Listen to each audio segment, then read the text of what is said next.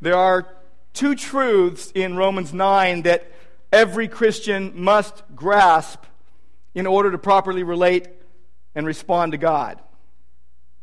Number one, God is over all, He is sovereign.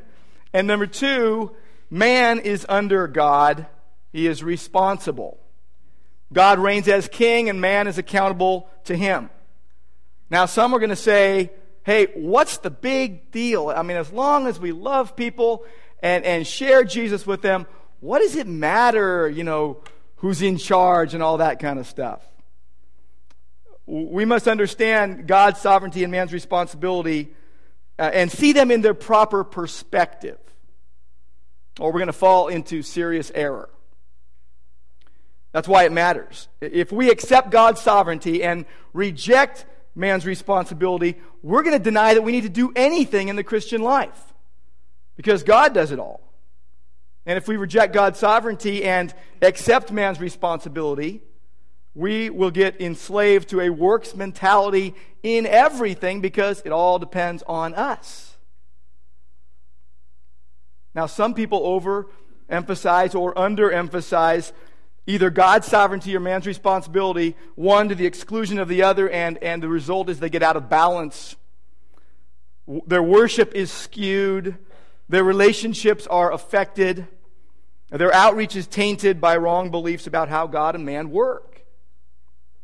And so this is important stuff. This is, this is stuff. It, what Romans 9 does is it clearly illustrates the essential relationship between God and man.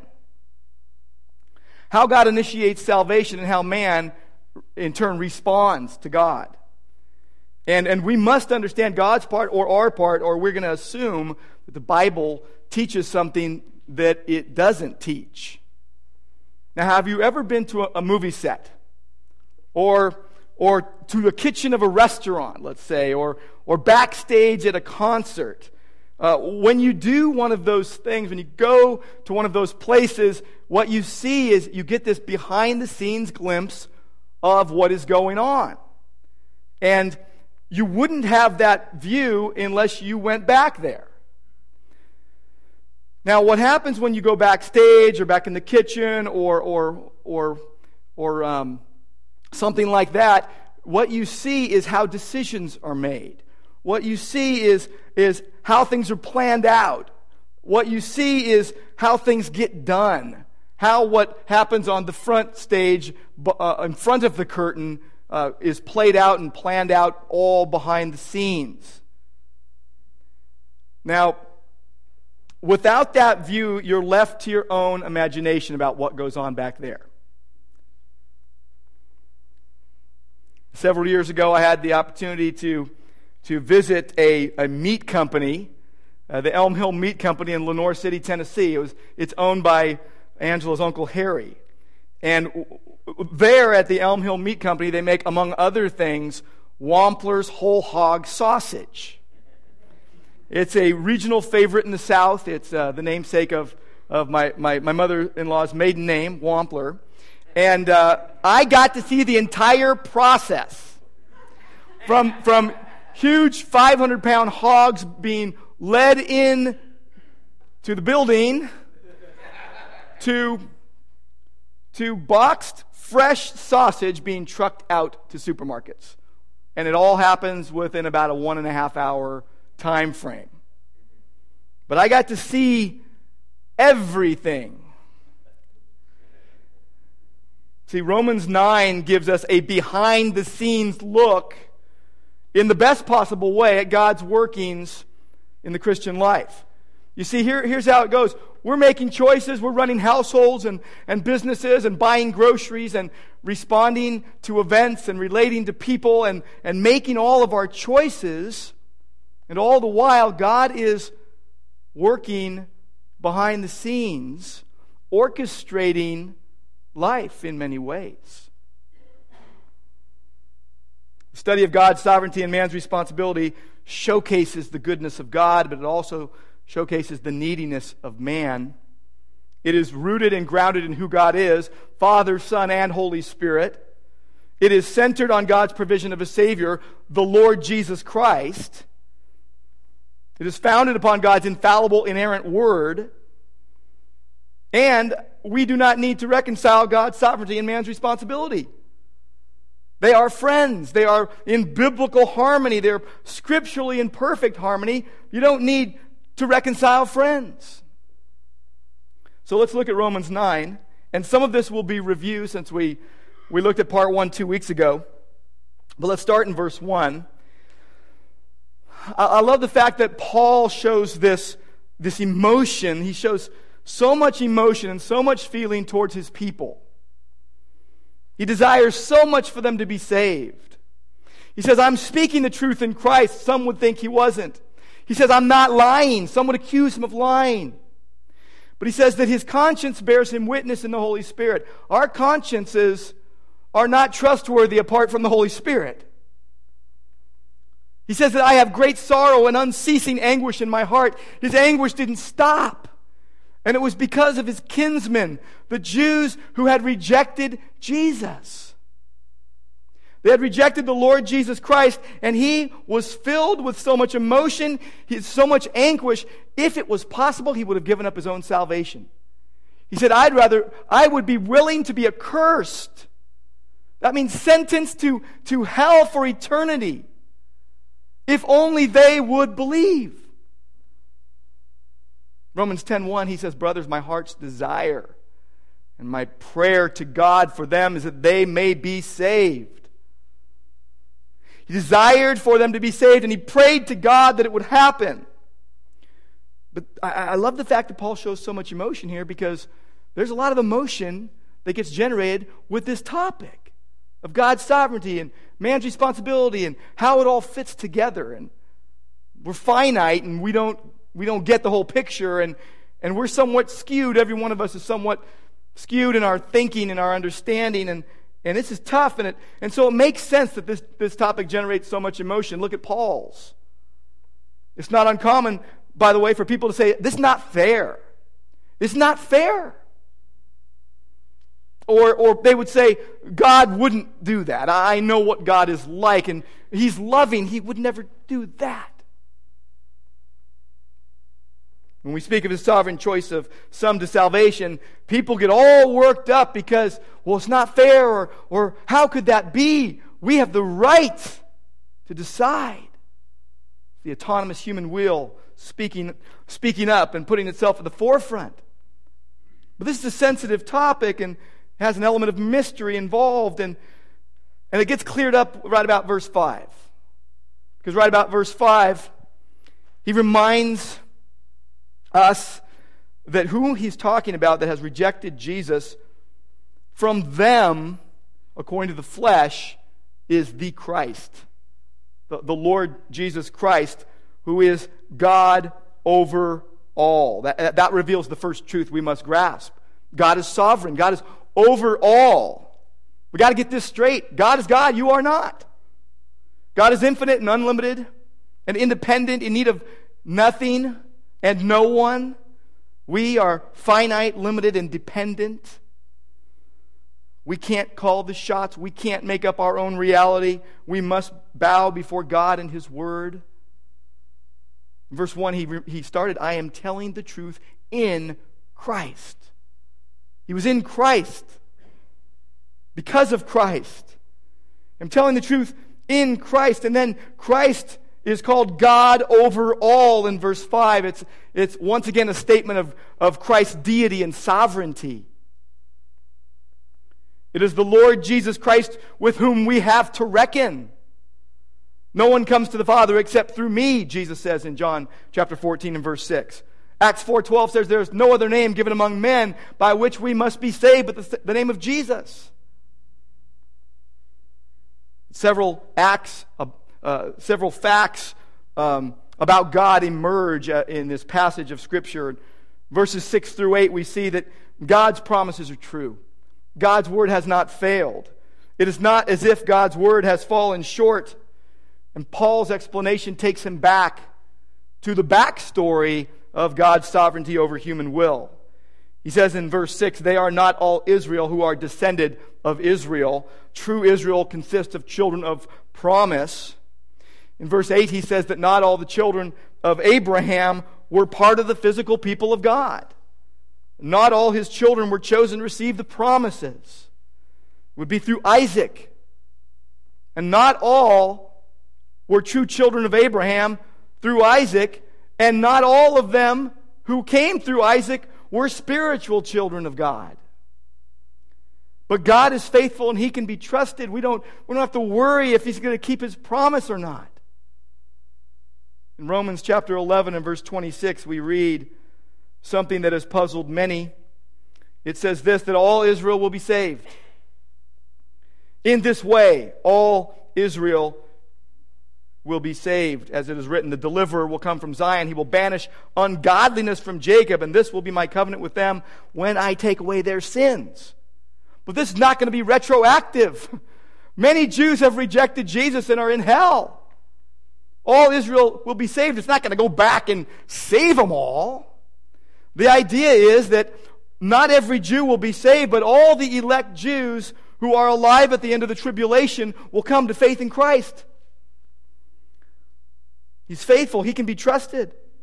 He will be their people. Excuse me, He will be their God. They will be His people. But God's purpose is sure. We see this. That God's purpose of election is sure. Beginning at verse 9, it tells us that the promise said that about this time next year uh, I will return and Sarah will have a son. Sarah will have a son. It's a quote of Genesis 18:10. It's referring to Isaac being born, the child of promise. God's purpose is sure it happened. Verse 11, you see a, an example of twins, Jacob and Esau shows God's sovereignty in choosing, not based on personal worthiness. Before they were born or did anything, God chose Jacob solely according to his sovereign plan. It wasn't because Jacob was better looking or was going to be uh, more, more obedient. It was according to God's sovereign choice and sovereign plan. Uh, verse 13, he says, Jacob I loved. And this is where it gets really, really hard for us. It says, Esau I hated. Let me just say before I say anything else that you are loved by God.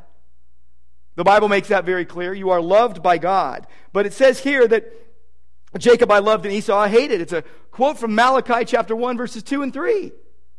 Now let's remember when Malachi was written. It was written over 1,500 years after the two of them had died. It was looking back at these two men and the nations that came from them, namely Israel and Edom, and that God chose one for divine blessing and the other he left to their own devices. Let them go on their way without intervening. It was all to show that God chooses who will be saved. God chooses who will be saved. It's the, it's the idea of election. We talked about it a couple weeks ago, but it's, it's the act of God where, where before the foundation of the world, before the world began, He chose in Christ who He would save. Some Jews, some Gentiles, but not all for salvation. It's the biblical teaching that says that God chooses and knows who will be saved, and it is not that He looked down the corridor of time and knew what we would choose. It goes beyond His omniscience, His knowing, it's his sovereign choice.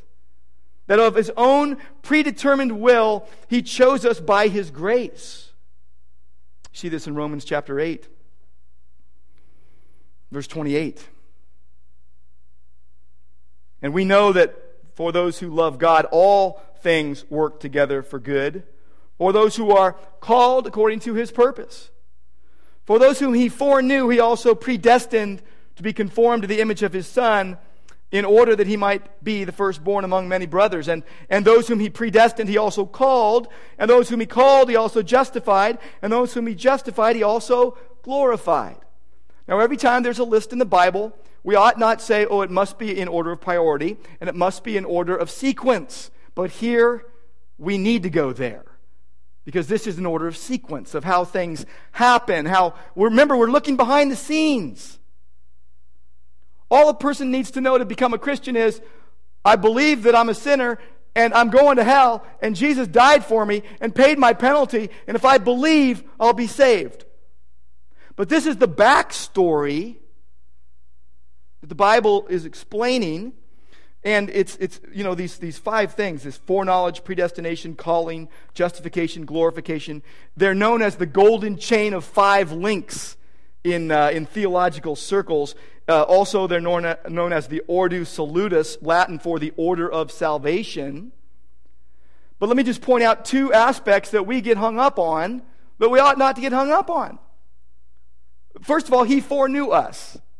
He foreknew us. He, he planned to save us. He initiated saving us. Now, that should be cause for praise to God. But you don't know how many Christians want to argue with that. He predetermined to choose to love us and to establish an intimate relationship with us. And, and he predestined us. That he decided, what did he predestine us to? Uh, um, to be conformed to the image of his son. He, pre, he, he, prede- he decided beforehand, he marked us out, he appointed us, he determined before to do a work of grace in us. God predestines people to salvation. You never read that He predestines anyone to hell. He lets them keep going to hell. He does not intervene on their behalf. It is what is known as a divine fiat. The word fiat means decree. It's an authoritative decree of God. By the divine fiat, the authoritative decree of God, we are saved. In the Latin Old Testament, uh, in the translation of Genesis, that you see the two words fiat lux. Fiat means let there be, lux, light. Let there be light. God authoritatively decreed, it was his creative decree that the world would come into existence from nothing. It is his official pronouncement so, by divine fiat, we are saved. His official pronouncement, the divine decree of God to bring about something into existence that didn't exist before. It's beyond his omniscience that he knew what we would do. It is his decree of what we would do. And God's character is consistent.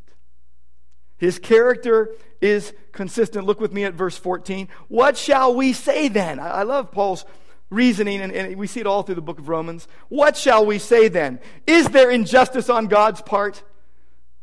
The accusation would come God is not just, God is arbitrary. Is there injustice on God? Is God arbitrary and unfair? That's the question. The answer absolutely not. By no means. Verse 14. He says to Moses, I will have mercy on whom I have mercy, and I will have compassion on whom I have compassion. And, and so then, Paul says, it does not depend on human will or exertion, not the man who wills or the man who runs, but on God who has mercy. What doesn't depend on man, but on God? Salvation.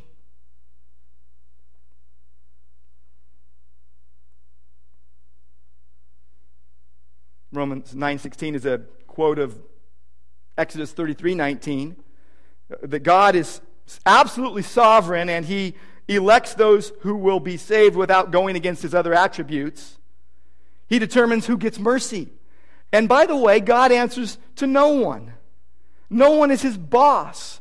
Paul gives two more examples. He gives the example of Moses and Pharaoh. Both sinners, by the way, both murderers, by the way, both deserving of God's eternal wrath by the way. And Moses got mercy, and Pharaoh got God's judgment.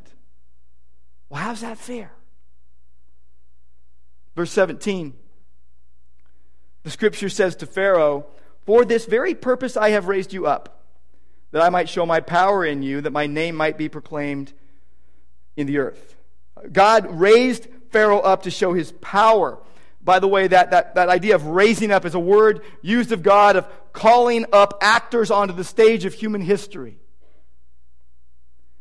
Now, Pharaoh probably thought that his position and his choices and what he did was all of his free will based on that. And in reality, he was serving the greater purpose of God. And Pharaoh chose, but he was also serving the purpose of God. Uh, God says, I, I, I, I harden whomever I, I will, basically. The idea is that he doesn't actively create evil or unbelief. He didn't do that in Pharaoh's heart. He's not the author of evil. But he withdrew all divine influence from Pharaoh, all the influences that would restrain sin, and he allowed Pharaoh's wicked heart to have its way, have a field day. He said, My, my name. It's, it's going to be according to my name, that my name would be proclaimed in all the earth. That his name, when we, when we talk about God's name, it's who God is in all his glory, all his character, all his attributes.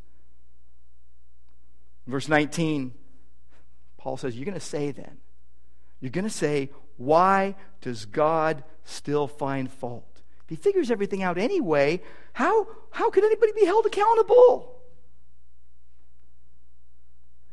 And, and, the, and, the, and the answer is he has the right, as, potter, as a potter does over clay, to do what he wants. Verse 20 says, Who are you to talk back to God? Who are you to talk back to God? Now, I got to tell you, this is, if you've got honest questions about this, this, this is not referring to you. Not referring to me. It's, it's, Paul is referring, and we can see it by the way this is constructed. He's not correcting those with honest questions about this tough teaching. He's correcting those who want to excuse their sin and unbelief by blaming God. And what he's saying is it is irrational and arrogant to question God's choices. God is free to show mercy on whomever he wants because he's God. And he's just and he's merciful. The judge of the whole earth will do right. And by the way, if God does not punish sin, he's not being true to himself. Look at with me at verse 22. The argument goes like this What if, what if God, desiring to show his wrath and make known his power, endured with much patience vessels of wrath prepared, prepared for destruction, in order to make known the riches of his glory for vessels of mercy, which he prepared beforehand for glory. And, and, and then Paul says, even us among whom he's called. And not just Jews, but also Gentiles. We should be praising God for what we're reading right now. See, no one is treated unfairly. Everybody deserves hell. So some get the justice they deserve, and others get the mercy they don't deserve. That's why we're amazed by grace. The Father chooses, the Son redeems, the Spirit protects, and He could destroy us the first time we sin. God's got the right to do that. He could destroy sinners the first time they sin. But He patiently endures their rebellion rather than giving them what their sins deserve right away. He talks about the idea that they were prepared for destruction. God does not make men sinful, He leaves them in the sin that they've chosen. And then some are prepared beforehand for glory. It's a reference again to election. The glory reflects God's character in giving mercy and forgiveness. So, this first part of Romans 9, what we see is that God is sovereign, His promises are true, his purpose is sure, and his character is consistent. That's what we see. But now let's focus on our part. We got to focus on now on, on, on our responsibility, on our accountability before God. Man under God. We're responsible. We're accountable to God for our, our thoughts and our words and our actions. First thing you see is that our sin condemns us. Our sin condemns us. Verse 28, it says, The Lord is going to carry out his sentence upon the earth fully and without delay. Why? Because of sin. Because of people spurning him and rejecting him. The, idea is that we are guilty and we are rebellious and we are fallen and we are dead and we are enslaved. Brian uh, brought it out so clearly last week and so well the idea that we were dead in our transgressions and sins. Romans 3 4 says, Let God be found true, but every man a liar. Romans 3:10 says there is none righteous, no, not one. 3:19 the whole world is accountable to God, must answer to God. Romans 3:23, all have sinned and fall short of his glorious ideal, the glory of God. Ver, uh, chapter 5 verse 12 tells us that sin came in through one man, that's Adam, and death reigned through sin, and death spread to all because all sinned. We're all infected. Romans chapter 10 and verse 20. Isaiah is so bold as to say this I have been found by those who did not seek me. I have shown myself to those who did not ask for me. But of Israel, he says, All day long I have held out my hands to a disobedient and contrary people. Our sin condemns us, and we have no one to blame but ourselves. The wages of sin is death. That's what we deserve. And our choices matter. Our choices matter. See, we all, we all every day, we, we're all experiencing the posi- either the positive and negative results of our sin. All the time. And we have free will. Our will is free. And, and you, will, you will choose of your own free will to do and to say whatever you do and say today. You will, of your own free will, choose how you respond to everything that comes your way today and tomorrow and the next day, should God keep you here. Every choice we make, we make for a reason. I mentioned a couple weeks ago, you, are here listening to a sermon and you have a reason for doing so. You might say, Well, I was forced to come. Well, you're still here and you didn't walk out. Okay? Now, free will is the idea of us choosing whatever seems good to us at the moment. We are free to do that. We are free, our will is free to choose according to our desires. What we desire is what we choose. We don't choose what we don't desire. But the question we've got to ask even more specifically is what exactly is the will free to choose? And, and the answer really is whatever it wants. Whatever it wants. The will is free to choose whatever, your will is free to choose whatever it wants. Talk about freedom. So we can choose what we desire, choose what we want. Now, the staunchest proponent of God's sovereignty, even the one that maybe overweights God's sovereignty up against human responsibility, will agree that the will is free to choose whatever it desires. There's no argument there. I loved liver when I was a kid. I would order it at restaurants. Liver and onions. Back in the 60s and 70s, they had that at restaurants. The throwaway food, I realized, but they, they sold it. Okay? Now, I loved liver when I was a kid, and, and I even sang in the meat market at Dixie Farms uh, this little song, My Bestie Liver, when I saw that my mom was buying liver for dinner. My bestie liver. And my mom, to my mom's horror, her embarrassment, you know, here I was, this kid in a little shopping cart jumping up and down, that we were going to get liver for dinner. But I wanted it. I desired it.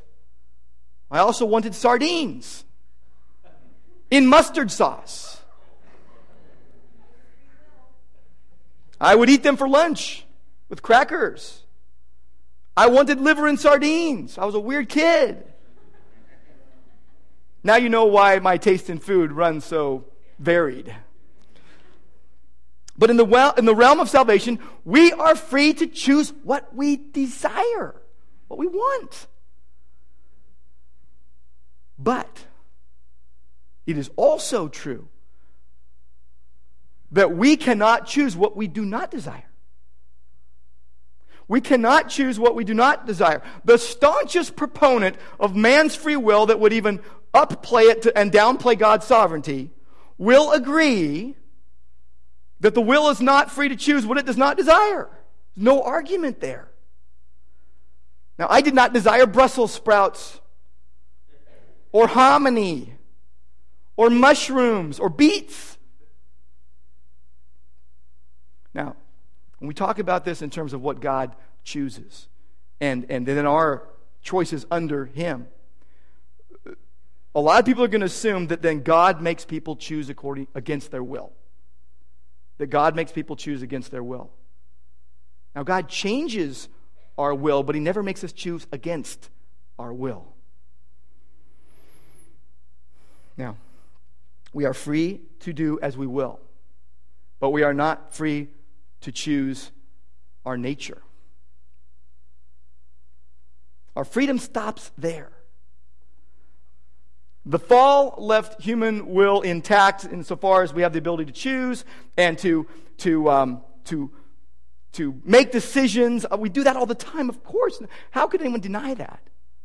But since our, since our minds have been darkened by sin, our desires then are centered on evil impulses apart from Christ. So we still think and we choose and we act, but we have no desire for God. Jonathan Edwards said that we still have our natural freedom, but we have lost our moral freedom. Moral freedom is the desire for righteousness. The desire was lost in the fall. We can choose what we want, but apart from God, we can't choose what is morally right.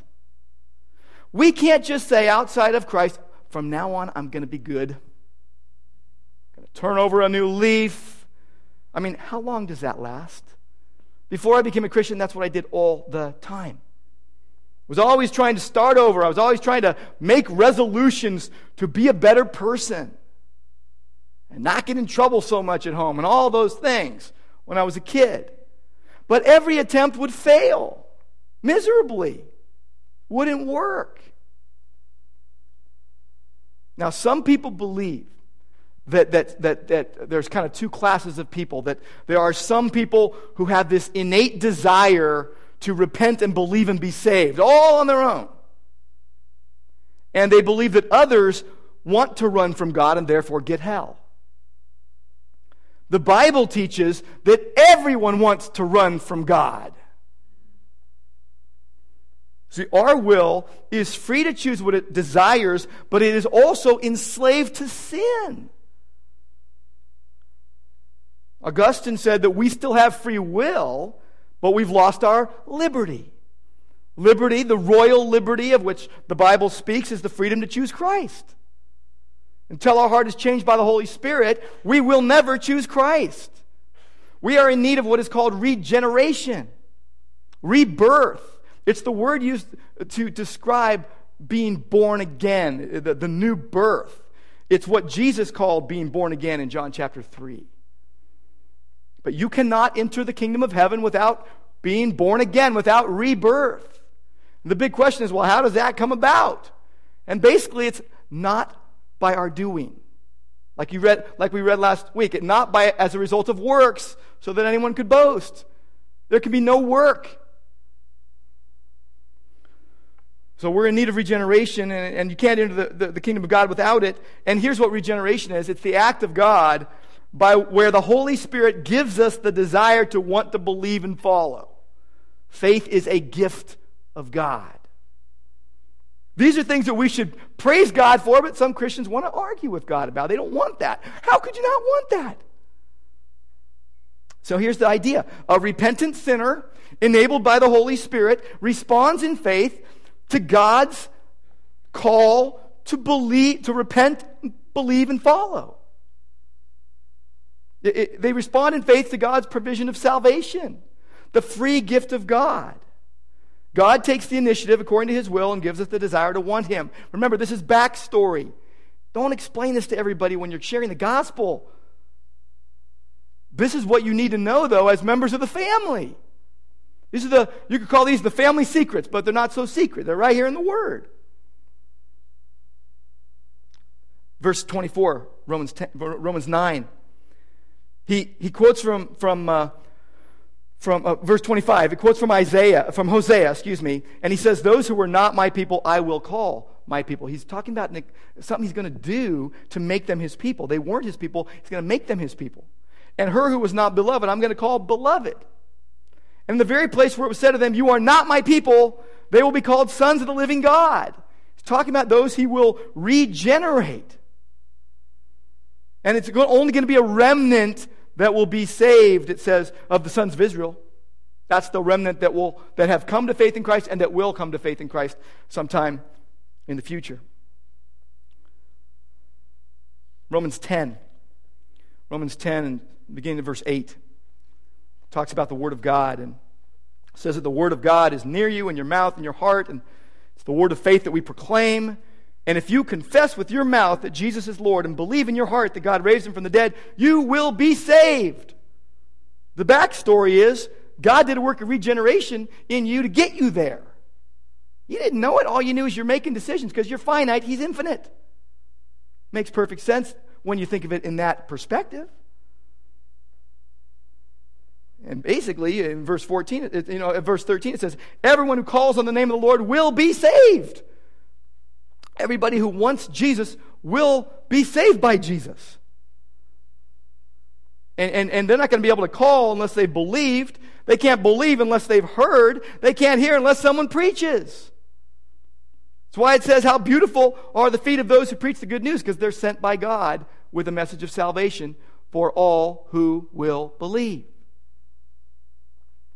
Faith comes by hearing, hearing by the word, through the word of Christ, the instrumentality of the word of God, the, the gospel message of Jesus. Now, this is unsettling for many people. But the idea is that new birth is something done to us, not something we do. You saw it last week in Ephesians 2. You were dead, and God made you alive. 1 Peter 1 3, it says, according to his great mercy, he has caused us to be born again. He caused it. We didn't. John 1:13 says that we are born not of blood nor of the will of the flesh nor of the will of man but of God. Born of God. That's unsettling for many people. But there are some things we cannot know until God chooses to reveal them. The hidden things belong to God. And then at the time that He reveals them, we, we, we can understand them. Uh, God's ways are not like our ways, God's ways are higher than ours. But our response reveals our condition. Our response reveals our condition. Look at verse 30. It says, You were at um, uh, Romans 9, verse 30. What shall we say then? That Gentiles who did not pursue righteousness have attained it.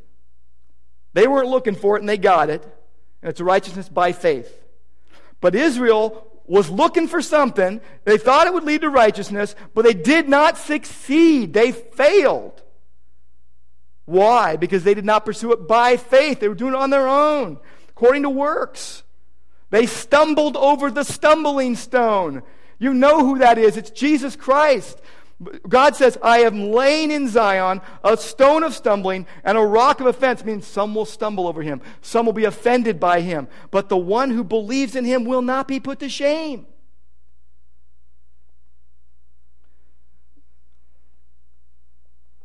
The Old Testament prophets predicted that Israel would reject Jesus Christ. Man's unregenerate response will always be unbelief. Our response is going to reveal our condition. We're going to respond either in faith or unbelief. God's sovereign choice of election does not cancel out human responsibility to repent and believe, trusting Christ as Savior and Lord. That's what we are called to do. But man's unregenerate response will always be unbelief. And it was exemplified in Israel's rejection of Christ through their unbelief. But the Old Testament prophets said it would happen, and their unbelief is consistent with Scripture. But those who receive God's judgment, they receive it not due to something God did to them, but due to their unwillingness to be saved, to believe the gospel. Sinners are condemned for their sins, the ultimate rejection of Christ. And if we are saved, we have no one to praise but God Himself. Verse 29 says that if the Lord of hosts had not left us offspring, we had become like Sodom and become like Gomorrah, uh, incurring the judgment of God because of our sins. That word Lord of hosts is, is Lord of Sabaoth, and it literally means uh, the, the sovereign God. It's referring to his sovereignty. But we have no one to praise but God for salvation.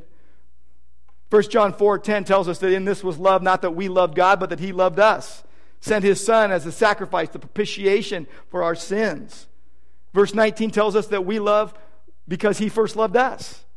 It's, that's, the, that's, that's it. God first, then us. He loves us, and then therefore we can, we can love him. He is previous to any movement on our part toward him, any good that we're unable to do. Uh, the works that he prepared beforehand that you see in Ephesians 2, he's previous to those. He prepared them beforehand so that we could walk in them.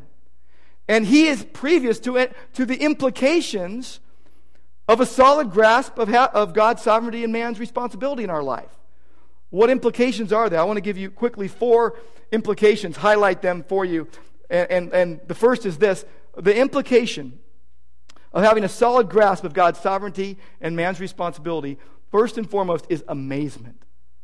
Amazement in the presence of God.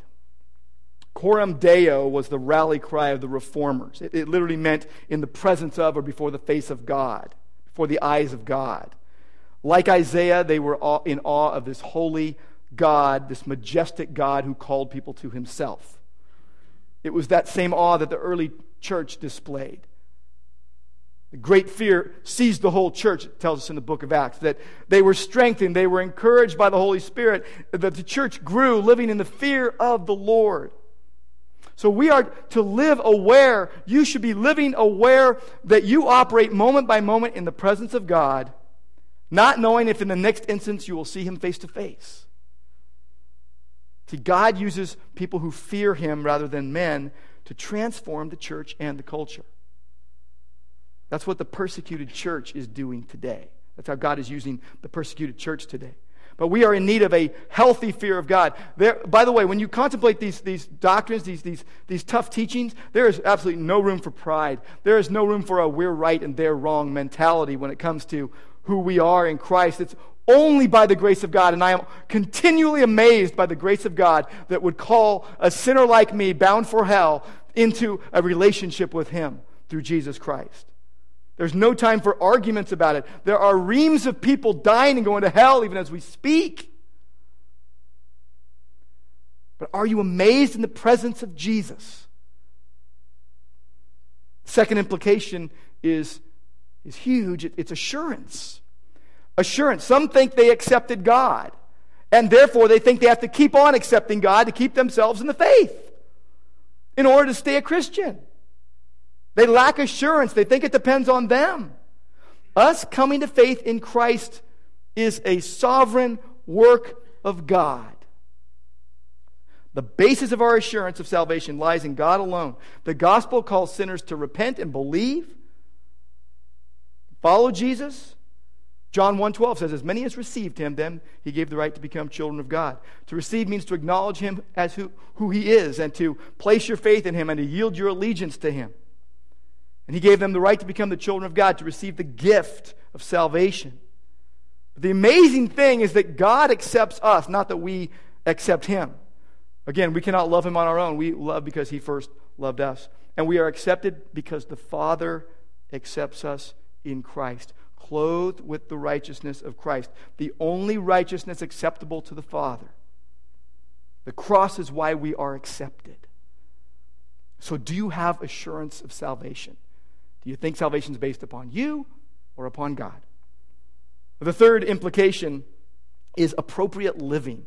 Appropriate living. 2 Peter chapter 3 and verse 1 speaks and, and really gives a gives a, uh, a good balance of seeing God's sovereignty and man's responsibility. It says he's writing to those who have obtained a faith of equal standing with ours by the righteousness of our God and Savior Jesus Christ. Verse 3 says his gr- divine power is granted to us all things pertaining to life and godliness. So they've already been granted to us. But it says in verse 5 for this very reason, make every effort. Make every effort. Make choices to supplement your faith with virtue and knowledge and self control and godliness. It says in verse 10 Be all the more diligent to make your calling and election sure. If you practice these qualities, you will never fall.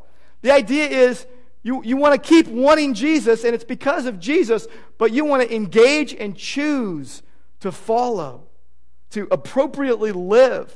I'll tell you, if you understand God's sovereignty and man's responsibility, it will affect how you understand God's grace.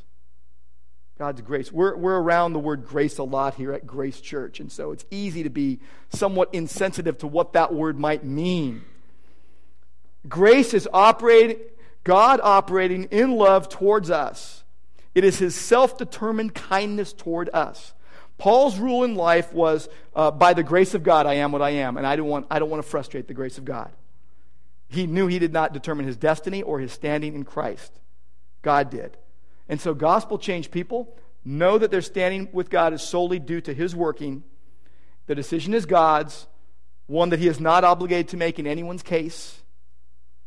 And by grace, he freely shows us love in contrast to our merit and actually in defiance in defiance of our unworthiness. But it inspires, I'll tell you, appropriate living with the, these two doctrines held in balance inspires Christian service. The Bible tells us don't neglect the spiritual gift that has been given to you. God gives gifts to build up his church. And our responsibility is to use them for his glory. If you're sitting there with the gift unused, you're not obeying God. Trust God.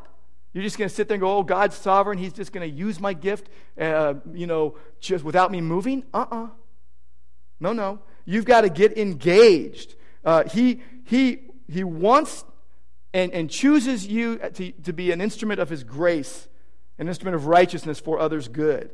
He wants you to be a conduit of His grace, but you got to you got to be moving. But let me ask you the question: Is are your beliefs biblically uh, based or emotionally driven? And are you engaged in active gospel living and serving? Last thing, the last implication is anticipation. Anticipation. You know, he's praying in Romans 10:1, "My heart's desire and prayer to God for them is that they may be saved." You look at Romans chapters 12 through 16, it's all about living in Christ based upon Romans chapters 1 through 11. So, so the, the idea of anticipation is what, what's next, Lord? What's next? And, the, and the, the ultimate anticipation is come, Lord Jesus. Revelation 22, come, Lord Jesus. So let me ask you the question Are you living with an attitude that says, I can't wait to see what God has in store next? I can't wait to see what God will do next attitude? Or are you so wrapped up in your stuff that your spiritual sight is clouded and confused and you're only thinking about yourself? Are you ready and willing to roll up your sleeves with the people of God and do something for the kingdom with the people of God? A, a, a, solid grasp of the sovereignty of God and the responsibility of man will drive us to that, this anticipation, and God will make us able. My two oldest kids, Alexandra and Michael, are cross country runners. They run scores of miles in preparation for races that are in the future. And and in the preparation, there is some benefit. There is some good that comes out. I mean, uh, there's a present reward. They're in great physical shape. But the ultimate prize which they seek is not just being in good shape. They're running for a prize. They're running to, they're running for a reason.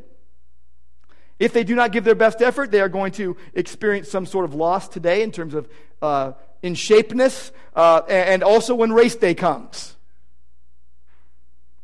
But it's like what Christians do daily in preparation for eternity. We will be with Jesus forever in heaven. And, and, but while we live here, we are to live fully engaged as unto the Lord. That's God's calling on us, and it's our responsibility to be engaged under God as unto Him. Philippians 2 12 and 13 says this Work out your salvation with fear and trembling. Don't work for it, work it out. For it is God who is at work in you to will and do his good pleasure. The idea is work hard, knowing it is God who is at work in you. Jim Elliot said, Wherever you are, be all there. Live to the hilt every situation you believe to be the will of God. And whatever good you're able to do, it's going to be due to Him. Uh, the desire will be from Him. The ability to act upon the desire is from Him. The reward is from Him. So we can live with faith in God's sovereignty today with total confidence in God that He will use you for His glory. Let's pray. Lord God, we, we thank you for these deep truths. We thank you for these awe inspiring truths. And we thank you for the amazement that you generate uh, in us because of your grace and, and, and, and the assurance you give us that, that we, if we come to you, we're never going to be cast out by you. That we are safe and secure in your, you. We don't have to worry about that. We can just live appropriately in your presence. anticipating heaven, but also anticipating what's next. What's next today? Lord, use us for your glory. We pray in Jesus' name.